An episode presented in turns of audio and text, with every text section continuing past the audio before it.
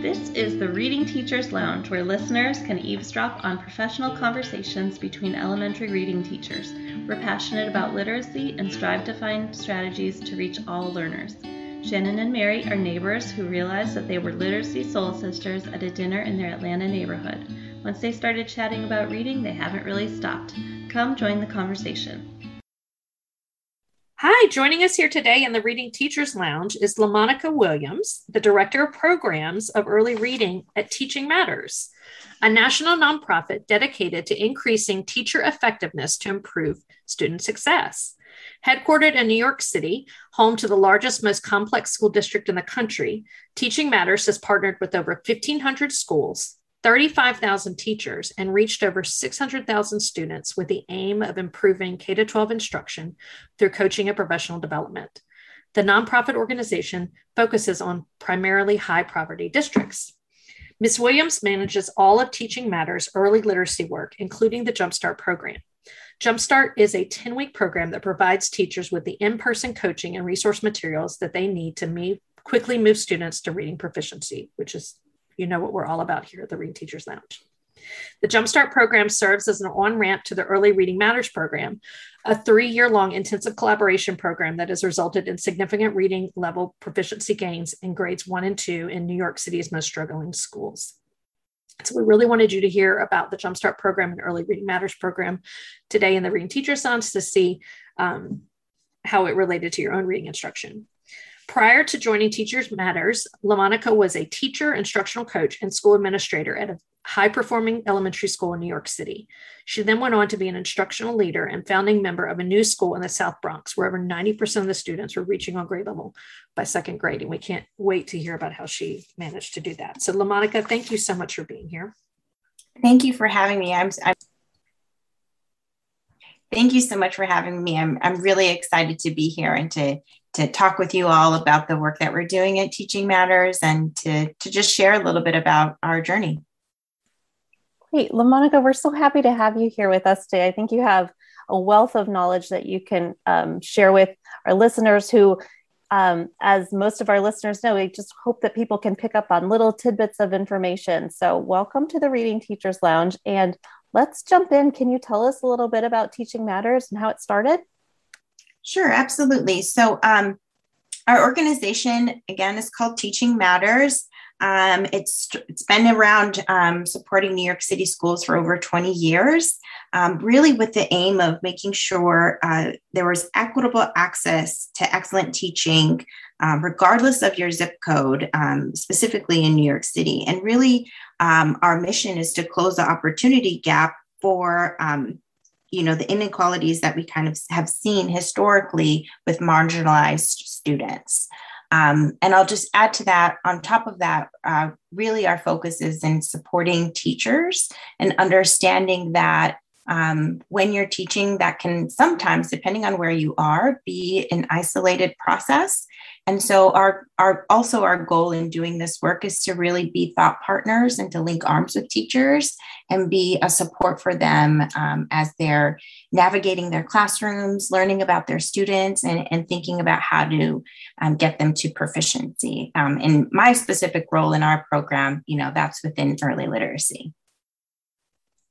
So, in terms of school improvement, instead of like this sort of big district wide initiative or school initiative, y'all are going directly to the teacher level and making it, changes? Yeah, exactly. I feel like that's really where, you know, the magic happens, if you will, with teachers um, in classrooms with students. And so that's where we, all of our um, consultants, our coaches, are previously educators. And so that's where we feel most at home in the classroom with teachers and with students. And that's that's where our work and our support happens.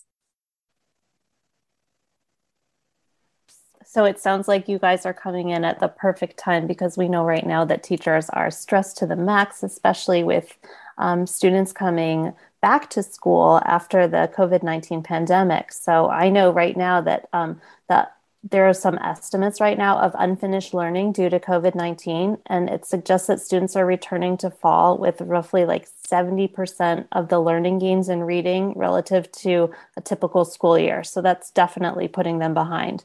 So it's a compound threat for the most vulnerable students. Of course, we're very worried about them. So tell us a little bit about, you know, what you're seeing with teachers and what are some of the things that teachers are needing to overcome? How are you helping that? What else are you seeing in the classroom? Sure. Um, so you're absolutely right. Things are stressful, um, to say the least. And so um, I think our goal is um, really when we're going in is to, uh, again, just make sure that we're checking in on teachers in terms of how they're doing um, and really making sure that they see our support as supportive, right? We're, we're there to help. Um, we're in by no means there for any kind of evaluation or anything like that. And so um, we've really felt that teachers that when we're working with teachers, we just need to add in a little bit more space um, for reflection. Um, sometimes, you know, before starting a meeting, we'll take a temperature check in the room or let people just kind of discuss where they are, what they're feeling, take a breath before we dive into the rigorous work of kind of looking at data or whatever it may be.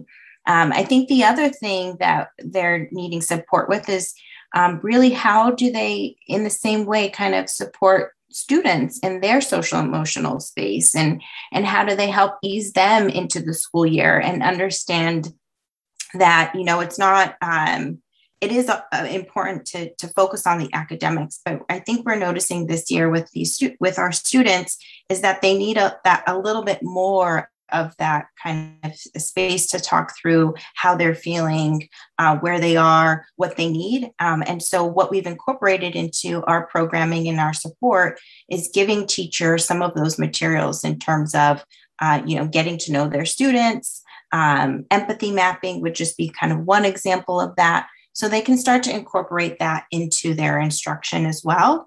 Um, everything we do is kind of framed on or laid within this foundation of culturally responsive teaching and education. Um, and so we know we just see that more than ever that we really need to lead and, and step into this work from that lens um, more so than ever before. So that's kind of a, a view of what we're doing and how we're trying to support. I think that's so wonderful. I think one of the most important things um, especially when you kind of approach a problem like coming back to school, coming back into a classroom with different needs, is that it's so overwhelming and you feel the need to just jump in. But I think that for all of us, especially our students, but also importantly our teachers we need to kind of model what the expectation is so if you need to teach your kids to take that breath to get started yeah. to kind of exactly. center yourself get prepared for the day modeling that and also allowing teachers to do that. Um, I mean, we expect kids to be kind and nice at school. And if the culture mm-hmm. of your school is um, not the same expectation that you have for your kids, for the staff, um, I think that that really rubs people and, and um, it can kind of play into it. So I love this making sure that you're setting the tone for everyone first and foremost. And I think you have to start with the teachers because a teacher can't be there and 100% if they they can't give 100%. I mean, if they are not um, confident, comfortable, feeling like they're ready to go in the first, you know, piece. So I love that. I think that it's really nice to have that partnership because I do think teachers right now don't want to hear, here's one more thing for you to do. Right. Let's leave this onto your plate they can't nope. they can't handle that. They need to say hey here's a lifeline. So it does kind of sound like your program is saying hey this is truly a partnership. We are not coming in to criticize critique. We are here to lead by example and help you kind of work through this. So props to you for that. I love that. So we'll kind of let's learn a little bit more about it too. I can't wait to hear some more about this jumpstart program that you lead.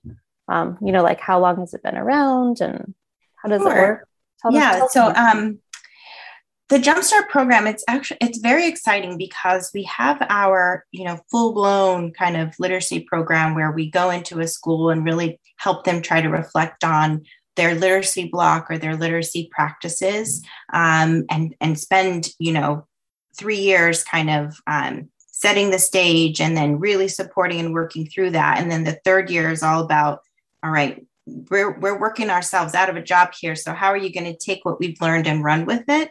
Um, but the Jumpstart program kind of came out of that, understanding that um, when we were kind of in schools doing the three-year program we saw that there was specifically in the in the schools that we serve right the, the schools that are high need high poverty there was this need for um, how do we support students who have ju- who are pre-readers essentially? They they they are starting their journey at the very beginning um, and we saw very quickly that that was an area that we needed to kind of support and address. And so our Jumpstart program was really um, came out of, of seeing that after working in several schools with our, our full-blown program um, and it was also an opportunity for you know those schools that maybe couldn't um, sign on for the three-year program but knew they needed the support for their early readers um, they were this was a program for them. How do i how do i just get started? I have these early readers that really need support. I'm not ready to commit to the three year program yet but i want to get started. Um, and so that's how jumpstart came to be and we really focus on those very foundational skills um, when it comes to literacy. Um, and what was interesting enough is that we p- launched and piloted the program when we were all in this remote instruction uh, world. And so um, that was really interesting because while we had tested it prior to COVID, this was um, our time to really see it live. And we knew we had to make adaptations for those students that were, um, you know, getting instruction remotely and those students that were in person last year. Um, and so we actually did see around 83% of students who started the program as pre readers um, were able to get to the place where they were beginning readers and really starting to own the and be independent with the text. Um, and we, interesting enough, we actually saw with our students who were fully remote and those who were in person, very similar results. Um, and in some cases, even um, better results in the remote instruction, but they were very similar. And that was really exciting for all of us because we had spent so much time adapting our materials to work in that remote setting. Um, so that's that was just one thing that came out of, of that program, but it, it really is to focus on students who need some of that foundational support. Um, they're starting, you know, at the very beginning of, of their reading journey. So Mary and I talk a lot about like what we wish we had learned all of this stuff in college and we oh, instead oh, had to learn on the job in the last two decades of our career. So is that what the jumpstart program is is that you sort of boil down like the essentials of like like three years of your whole reading matters program into like is it a 10 week program where they get like the basics of like what are the importance like what is how do you teach someone how to read? Like phonemic awareness and things like that concepts of print. Exactly right exactly. And um so what we had, um, just to back up a little bit, it's not the whole program kind of condensed into one.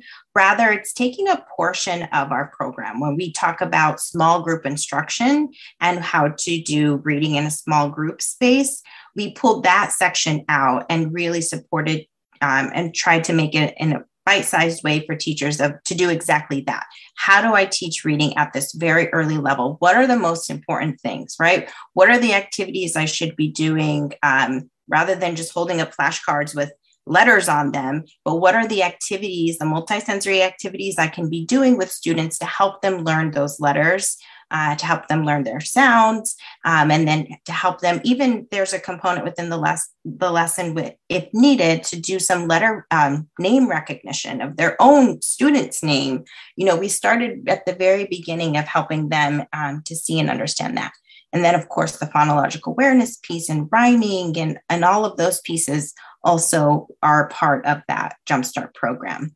Um, in addition to that, one thing that I think is um, I don't know if it's unique about our program, but something that's really important to us is that everything is kind of centered around data and that we're being really intentional. So within the 10 week program, we start with some assessments and we set goals for uh, with teachers for students. And then throughout the 10 weeks, we're monitoring their progress towards those goals. And then at the end, we'll do another round of like formative uh, or like end line assessments, if you will, where we can actually see uh, the growth and and then take teachers on the journey of okay here are here's some next steps for the students. And so that's how we were able to really understand um, the growth and how much growth was happening within the program. So the teachers aren't learning the material in a vacuum. They're actually like learning it with their students as like and kind of practicing and learning and assessing their student and trying the techniques exactly. through the program that's exactly. really cool and, and did y'all make the assessments yourself? I'm sorry, I didn't mean. That. Oh no. Um, so the assessments, um, we we some of them when we talk about assessments, we like to use what the school is using, and so our program is not like a curriculum in any way or here's what you have to use we try to leverage what the school is using and, and unpack that those assessments with the teachers helping them choose which assessments are probably the priority ones to use right? Rather than trying in some cases trying to give so many. Uh, so we really boil it down to like here are the assessments for these early readers that would be most helpful um, or using DIBELS or what is now Acadience um, to help them kind of unpack where their students are. And then from there you know, we would um, we would go from there. For schools that maybe don't have an assessment that they're using, we do have some for them, but they're very kind of baseline in terms of letter ID. Um, when we're talking about concepts of, about print, we might have uh, some of those materials. So um, we do bring some assessments, but for the most part, we really try to use what the school is using. Um, you know, because that's that's um, that's what's going to support the teachers the most. Um, so we're talking just about like the universal screeners that the schools would be using mostly at the very beginning of the year, and then a middle of the year check, and then an end of the year check. And then, yes. but uh, also I, their phonics program and what assessments come with their phonics program. Okay, great. Yeah, no, that's helpful. And then, you know, I always bring in this like these questions about dyslexic children um, because we know that almost 15% of our student population will probably struggle in some way with literacy. Um, and uh, so then I'm wondering so if these teachers are doing really great instruction, then you can probably be able to piece out the children that might need even more great instruction. And exactly. maybe even some of the kids who are high functioning quote unquote with dyslexia or have some sort of a reading difficulty um, they probably will benefit from the program my um, my magic wand is if it's not working and you've repeated it you have to make it multisensory so i know that you already mm-hmm. said um, and we know that most early childhood classrooms do have a very heavy um, multisensory focus because we know that all people learn well when you use more senses than just one or two and the way that you kind of own it. So um, i'm really in favor of this. I think it gives teachers a lot of power to recognize um, that you can have non-readers you can have beginning and emergent readers yep. and then you can have pre-readers or, or readers who are just on the beginning cusp. And i think that a lot of teachers that I speak with want to become better at teaching kids who don't know how to read how to read. Non-readers how to become yes. readers as opposed to you know making sure that you are taking readers and making them better readers. Because that's where that's where there's this big gap and i think that's where the inequity lies is if you're not reading at the very beginning it's going to be a lot of catch up so um, there are some key elements I think that this course would be really useful for a lot of teachers. It sounds wonderful. Yeah. Can, can anybody join it or they have to be in New York City? Do they have to be partnered with the organization? Uh, that's a great question. So currently, we are partnering with schools and um, school districts within New York City, but we have plans to um, to continue and expand nationally within the tri-state area and even beyond. So those are all things that are in the mix and it, and it's expanding as we've gotten greater results. And as we've been able to kind of um, replicate those results, we are growing. Um, so, if anybody is interested or wanting to learn more about whether or not they could get early reading matters or jumpstart at their school, uh, they should go to teachingmatters.org and go ahead and submit a request in there. And we'll be able to contact them and they'll you know potentially have somebody that can support them or at least give them a, timeline of, of what support could happen the other thing I, I will share is that we have um, courses online. We used to do these workshops in person. Um, and then we started to realize, like, you know, it, it makes sense for teachers and their busy schedules to have these resources at their fingertips whenever they need them. So we actually have created a website, a learning management system with all of our course information. Um, and so you can kind of, uh, we have an e-designer who is amazing. She makes it really engaging for teachers to kind of go through the courses at their own pace. Um, and so that's something that could be offered if you're not in the New York City area and you're just curious about potentially getting your hands on some resources. That's wonderful because I know some of our listeners are, you know, listening and going, "Oh, I want this in my district," or "I want to learn more about what they're doing." So, thank yeah, you. Absolutely. And also, if you are a parent listening um, and you have a foundation at your school, or if you happen to be very good at writing grants, this probably is a really nice way to um, you know incorporate some other skills and, and think outside of the box to get resources to your school um, if you happen to be a corporate person listening you may also gift this to a school that could be um, potentially a really nice gift too um, I wanted to kind of go back to this Jumpstart program, though, because I also know it's a whole school approach. So, can you speak a little bit more about how how you do the whole school approach?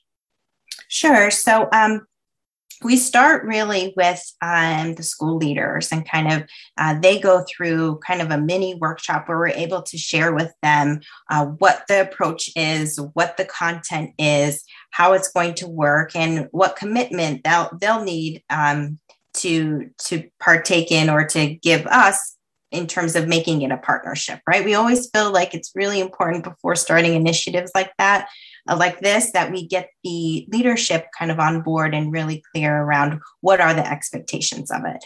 Um, so we start there. And then from there, we're able to meet with whoever the point person um, of the, the program will be. And sometimes that's an assistant principal, sometimes that's an instructional coach. And we'll have a meeting with them. Um, to really understand what their needs are. Oftentimes they're working one on one with teachers already. And so we'll share, we'll kind of get a lay of the land, we have something that's called a needs assessment, where we go into the school and we are able to kind of um, see classrooms, talk to key um, key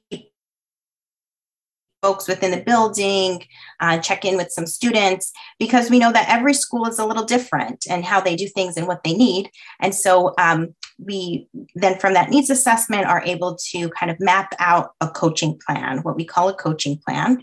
And we modify that coaching plan based off of what the school needs. And from there, we're able to meet with um, and do the work with teachers and, and teacher teams.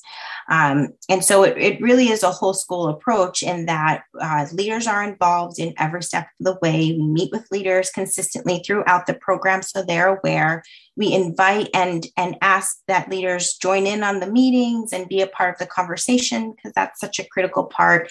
And then, of course, we're meeting with any other leadership in the school, whether that's instructional coaches or assistant principals and then of course teachers and students um, our coaches um, you know, we really try to make it a point to, again, personalize the approach. So our coaches will go into classrooms and actually work with students, you know, as the school allows and be able to model, demo. Uh, I don't like to say model because nothing's a, it makes it sound like it's going to be this perfect lesson, but it won't. It's going to be a demonstration that the teacher and the coach can have a conversation from.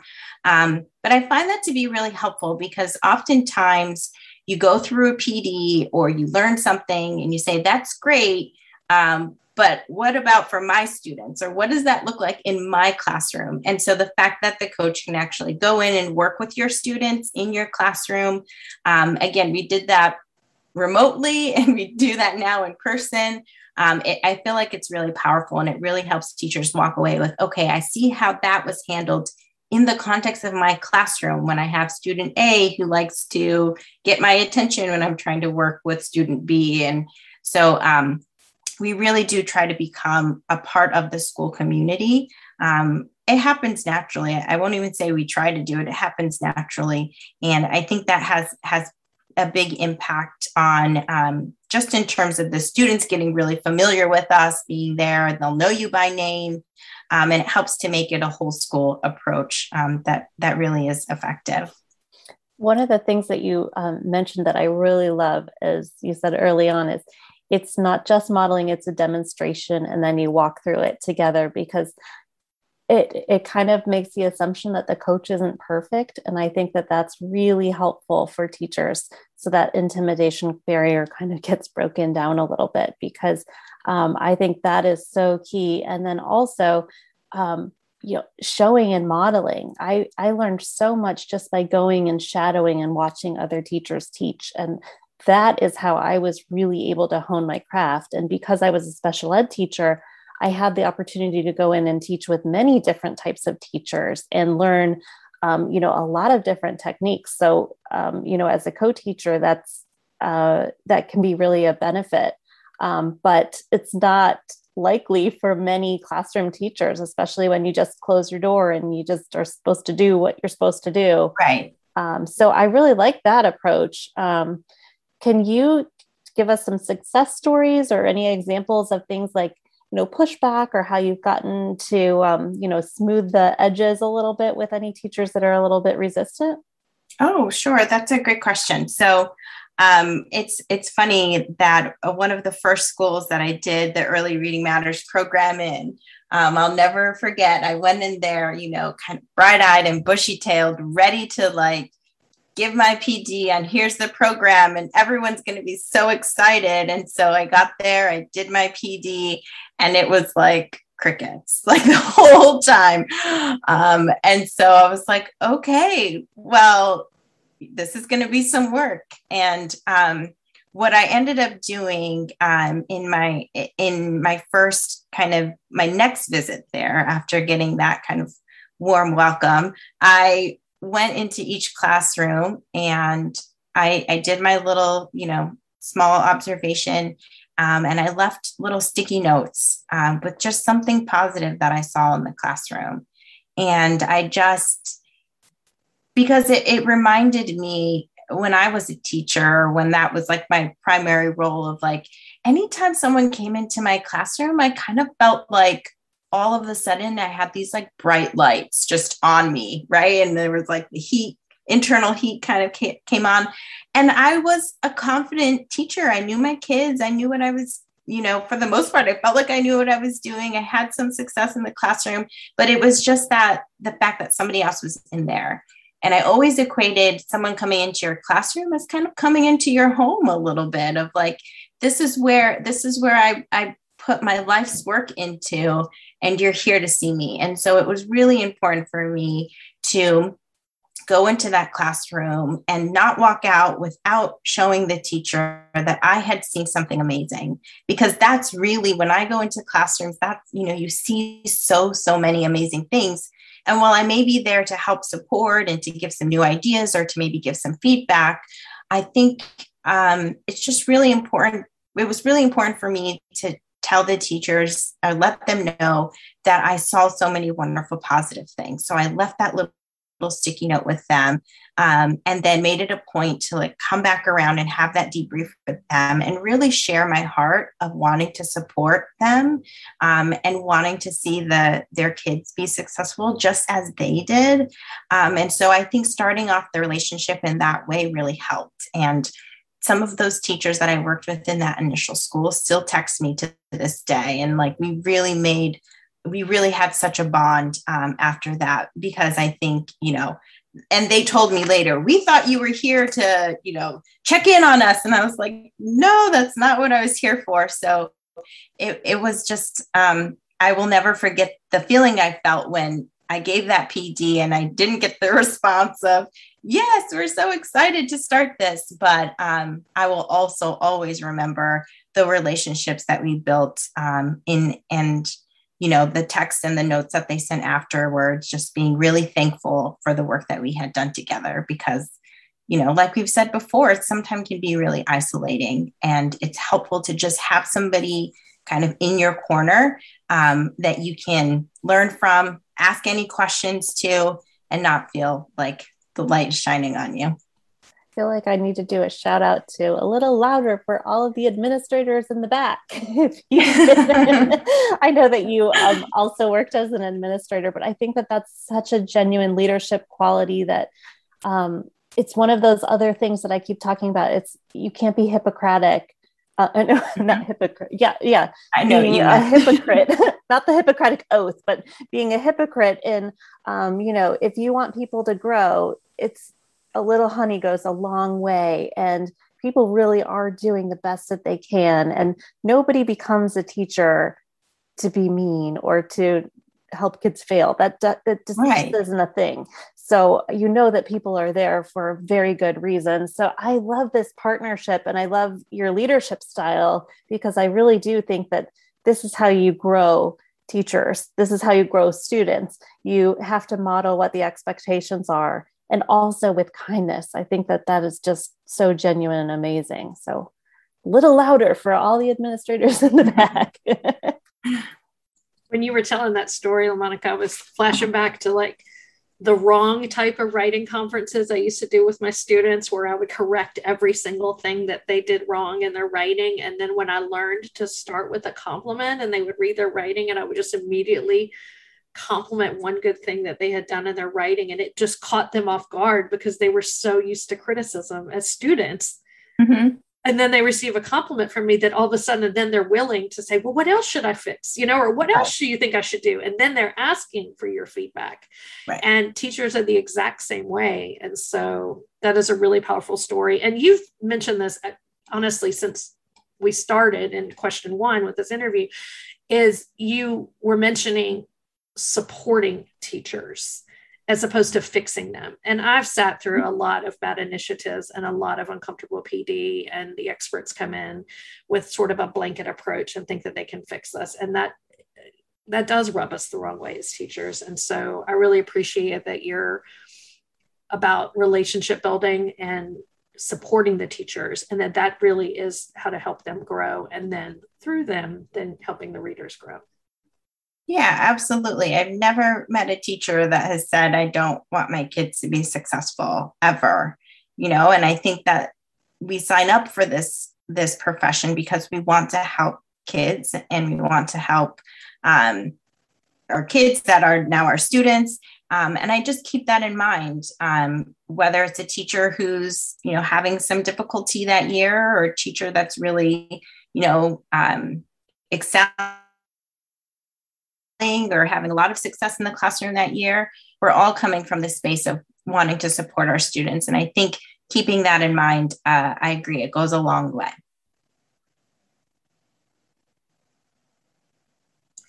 Well, um, I want to ask sort of a question. We've been this whole season and also last these season, we've been like floating around the reading wars with, you know, like sort of guided reading and Lucy Calkins and all that versus science of reading and structured literacy versus balanced literacy. And I expect you're seeing that if you go into a variety of schools within a big district like New York City. And so, how do you balance like that line of where, you know, some dish, some initiatives might not seem like they can coexist in the same space, but we, even though really they all have the same mission, which is to try to help students develop their literacy skills, but they seem to go about it a different way. Yeah, that's a good question. I have found that um, baby steps is really, really important um, because I think, you know, coming from a, a space where everything seemed to be balanced literacy, everything seemed to be Lucy Calkins, and she has a big kind of footprint in New York City. Um, we've had to take baby steps with teachers, and and not not because they can't, you know, um, take on more, but because it's a lot, and um, it's a lot to go from doing something to then having to switch it up on top of everything else that's going on in the classroom and top of the world that we live in. And so I think it's been just one step at a time in thinking about you know, we like to uh, talk through all of the different parts of, the, the literacy day. And so it, it's just focusing on, you know, we're going to do a cycle on read aloud. And so we really want to think about what we know what about what works and what we know um, you know is not as successful. And it and someone phrased it to me this way because I, I do hear sometimes from teachers like well it's worked for me you know for the most part it's kind of been working for me. Um, and someone posted to me this way. They said it can work but what if something worked better? Or what if some if something would get you there quicker? Wouldn't you want to do it that way um, and so we kind of talk through that a little bit. And again it's it's modeling it's it's um, kind of approaching it in a gentle way. Um, and it it's really once a te- once you a teacher kind of sees it you demo it um, they see and start to see the change in students then it's like okay like now i think i can take this on. Um, but i think it just takes some time. And i think we're allowing people that time right now um, but at the same time i think it's giving them the information. It's sometimes even working with school leaders right? And starting there and saying um, this needs to shift or this is where we're shifting or this is what the research shows. Um, and I think once you kind of bring the facts, once you kind of bring the data, people slowly start to move along. Um, but that's not to say we have other schools that have been light years ahead that have been on, you know, um, on the kind of uh, uh, structured uh, reading literacy block, and they're they've heard about it, they want to do it, and they're they're in it, and they may not be doing it perfectly to start, but they're giving it a try. So I think it, it just really depends on the space. But for those that are maybe aren't quite ready yet, we just take it a step at a time and we give lots of information. We model a lot and we show, and we try to give the background, right? We never expect anyone just to kind of believe us because we say it. Um, but we really want to give the facts and the data and the information. And slowly but surely, we're able to um, kind of make those shifts. Thank you. Like we had this similar conversation with Wiley Blevins, who also works in New York City, and he was saying, "Can we mm-hmm. just have more nuanced conversations?" And so right. it's just very nice to have that with you too, and that not all balanced literacy is bad. Like we're not saying right. throw away read aloud. It's just built, you know, put in research based practices in your reading, in your read aloud. Exactly. Put in exactly. research based practices and a good scope and sequence in your guided reading. You know? Exactly. Exactly. I love it. that. Thank you so much for that's why you're a good fit here because um, that that's the approach we're taking here. Um, well, I think in the Read Teachers Lounge. Yeah, I think it's important for no one to feel like they're doing something wrong or like they, you know, I think that there's just there's room to grow and we all need to be growing, which is what we ask our students to do. So we should do that too. That's beautifully said. I love that. Yeah, there's when you know better, you do better. And so right. you have to be willing to kind of take those little risks and and try little things. But I also really appreciate that you're saying with baby steps, with hand holding and demonstrations and it's not just here read this book or attend this 2-hour webinar and then do it because right. we we can already say that teachers are exhausted by that method that that professional development is just it, it's kind of tired right now. It's exactly, exactly. Yeah.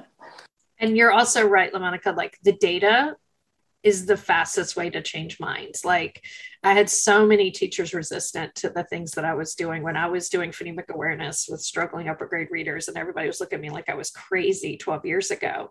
And then they saw their reading scores go up all of a sudden. And I'm like, because I filled in the missing piece and I filled in that gap. And then they're like, okay, you can do whatever you need to do in that little corner over there with the students. Like, I'm on board now. Right. Right. Exactly. Because we're all here for the same purpose and reason. We want to help kids. And so when we see that it can be done, um, we will we will get on board with it. But um, you kind of have to show it sometimes and not just talk about it. Yeah, so I love that y'all keep um, keeping data and assessments repeatedly through your program so that you can keep proving that and changing those minds with the teachers and you know showing them like you said like um, well, why don't you do this approach because then it can get the results faster so i love that well let's go to like more a micro level because i really want to hear more about like what you actually did at your school in, in the south bronx like how were you able to get 90% success Okay, a lot of lessons learned there. Um, but um, I, I tried to boil it down to some key things. So, one, it was an all hands on deck approach. It really was. We were a small school. Um, so, it took me as the leader of the school, it took the dean of the school, it took even uh, our specials teachers were on board. It really was an all hands on deck approach. Um, and that included um, parents as well. And so we had some parent workshops where we kind of broke down for parents here's what you can do at home and try to make it really simple. And if you can't, um, you know, sit down and kind of, um, what do I want to say? If you can't sit down and, and kind of do these strategies with them, at least uh, be around to have the and listen in on them reading. Or if you don't have books in, in English at your home, whatever text that you have at home, you can use those and have them read in in their uh, home language as well. So um, we had those parent um, meetings where we shared with them what our goal was and what students particularly needed to work on, and we were trying to very specific with that. And here's some quick things you can do um, at home. Then we um, structured it in such a way that um, okay, so that was the all hands, hands on deck piece. And then the phonics piece for us was really important. We gave more time to phonics and we actually did some small group phonics work that we hadn't been doing in the past. And so by increasing that, um, because these students, it was a new school. So our students who were in first and second grade had never had our instruction in kindergarten um, and for second grade, our first graders. So they were brand new to us and we were still learning about them. Um, but we really prioritized phonics and phonics instruction in our small group instruction as well. Um, and then I think the other piece was the data and communication. So we had to keep very close track of students' data and not terms of like where they are now and where do we want them to go, but also some progress monitoring. So we got really clear about our observations when we were working with students either in whole group or in small group. And the communication piece with that was sharing that with um, leadership at the time um, and to help us kind of think through when we felt like we weren't making as much progress as a student, we asked teachers to kind of flag that and we had conversations about individual students um, again, we were small, so we were in, in, talking about individual students and how to progress progress them. So we did a lot of progress monitoring. Um, big, I think, big idea things of getting all hands on deck, including parents. That was a critical component. Uh, making sure we really emphasized the phonics and, and used our, our phonics program in that way, including some small group instruction with it. And then, third, monitoring the data really closely in terms of progress monitoring and reaching out when we felt like a student wasn't making progress or when teachers felt like they were a little bit stuck as to what to do next. Um, and then the last thing, we actually had a literacy coach in our building uh, that came and supported us through that process, which her feedback was invaluable at the time. Um, the only caveats I, I will say to this, because I know it's it sounds really simple, we were a charter school, and so we had some resources. Um, we weren't lacking in that, even though we were in the South Bronx, and um, our school had high percentage of students who were in po- poverty. Uh, we had a good amount of resources. Um, and then the other thing, which I know is hard to get, is we had the time. Uh, we had a longer day. And so I think those factors, those two critical factors, helped us to, to reach that, um, which I know do not come easily. And so I just put that out there because I don't want to, I want to give the full picture that um, we have those two things on our side, which I know a lot of, a lot of um, schools do not have. Um, I love that you broke all of those pieces down because I think you're right. All of those pieces are really critical. And I think overall, it's getting everyone in the school on board and assuming that the culture is that this is part of the priority of the culture and the way that we you know honor our students honor our staff members is that we support each other and how can we get everyone involved um, so i think that the one part that like really kind of like keeps coming back to me is I love that you get the administrators on board first and foremost because I think what has been my observation recently is that uh, there's too much on the plate of administrators too. And so they get the pressure that says hey we need these scores improved. And it becomes more like punitive rather than um, supportive. And that's where the teacher stress comes in. So i really i think that all of these key factors are so important. And yes, time is wonderful, having a longer day, and also having extra resources to be able to spend is amazing. Um, I have a friend who often recommends if you happen to be a parent or a teacher in a wealthier district that has a strong foundation, consider matching for a foundation of um, mm-hmm. a, a lower performing school that is within your district. Um, and so that's something that like I really commit to as well because I think that is so important. We we do need to spread the resources more equitably. Um, but this program sounds just so exciting. I'm like uh, I'm, I'm ready to jump in. you you make it sound so um, exactly what what we've kind of been looking for. Well, it's it's amazing, and I think that you know the work that i get to do is amazing. And i think um, it's it's really exciting. So i'm glad that i'm able to kind of convey the excitement that we all have for the program because it, it truly is i think exactly what uh, teachers and schools need in terms of the level of support that they're likely looking for right now given everything that we're in. Um, and so you know that's really our goal at teaching matters is to make sure that we are that support. Um, it's not an easy job. It, that's an understatement. And there needs to be some kind of help. And I wish that I had this kind of help um, when I was, you know, back when I was a teacher. And I'm, I'm glad that we had it for our school as an administrator. But uh, I remember those days as a teacher, and you're kind of looking around like, okay, what are you doing in there that I can do too? so I think um, it, it's it's a, it's empowering work. It's work I would probably do. Um, probably shouldn't say that out loud. I would probably do it even if I wasn't, you know, um, in this job. It's just work that I love, and um, and I'm so proud to be a part of this organization and this program. That sounds so great. Can you share again, um, if people are interested, how they can find out more about the Jumpstart program and Reading Matters? Yeah, absolutely. So if you're interested, please go to teachingmatters.org. Um, there's a link there where you can inquire about more information, and we will be able to respond to you. We have people um, that take those requests in and are able to get it to me um, or whoever it, it may go to. Um, so please go onto our website if you're if you're looking for some support there.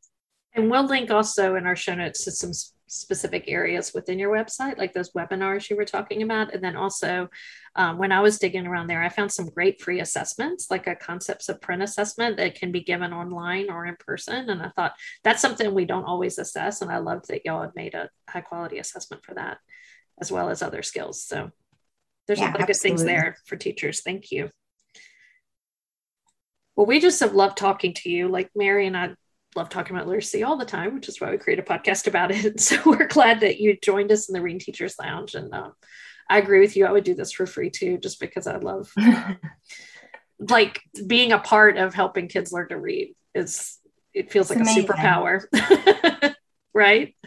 I agree yeah. with you 110%. Like, what else would you ever want to do in life? Right.